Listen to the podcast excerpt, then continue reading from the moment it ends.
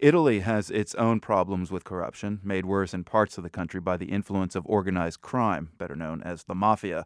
Recent scandals over garbage collection in Naples and other cities revealed that the mafia was heavily involved in the refuse industry. Now comes news that the mafia has gotten into the renewable energy business in Sicily. Reporter Anthony Faiola writes about it in the Washington Post. He's just back in London after being on assignment in Sicily.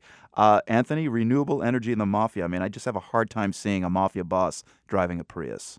Well, I'll tell you what, anytime there's money involved, you're not going to find the mafia far behind. And in this particular situation, that's exactly what happened.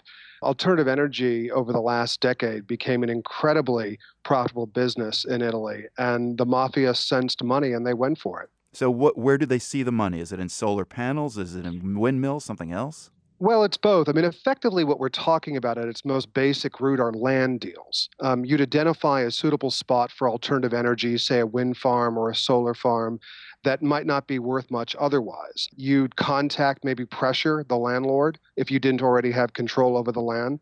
Then you'd sign up a corrupt bureaucrat who would speed up approval of green licenses, something that in Sicily might typically take years, if ever, to get. And once you had the permit, that land that you had would be worth multiple times more. And you'd turn around and you'd sell it to alternative energy companies. Some of the companies knew what they were getting into, others say they didn't. So, with the mafia involved in renewable energy, does that mean this is a legitimate business?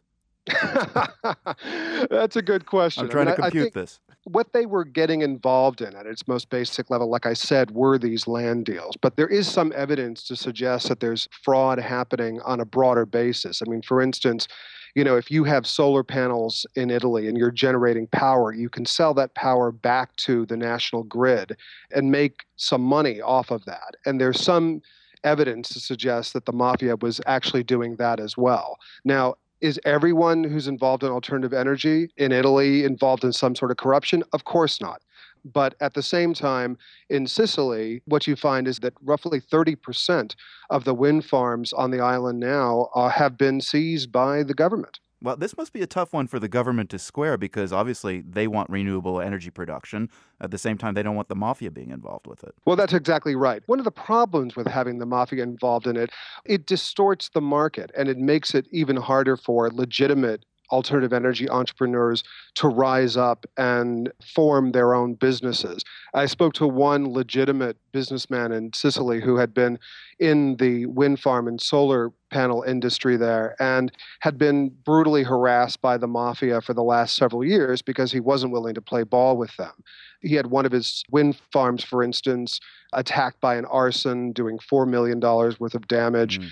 And the threats that were made to his family and to his own well being were so strong that he ended up having to go into some kind of government protection for two years.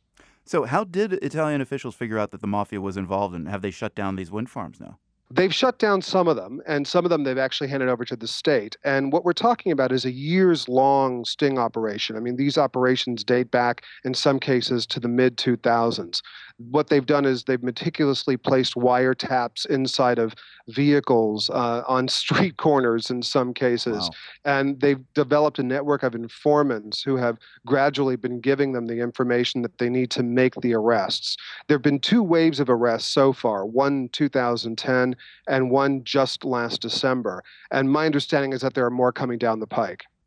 Anthony Faiola, the London bureau chief for the Washington Post, telling us about the mafia's recent forays into renewable energy in Sicily. Thanks a lot. Thank you.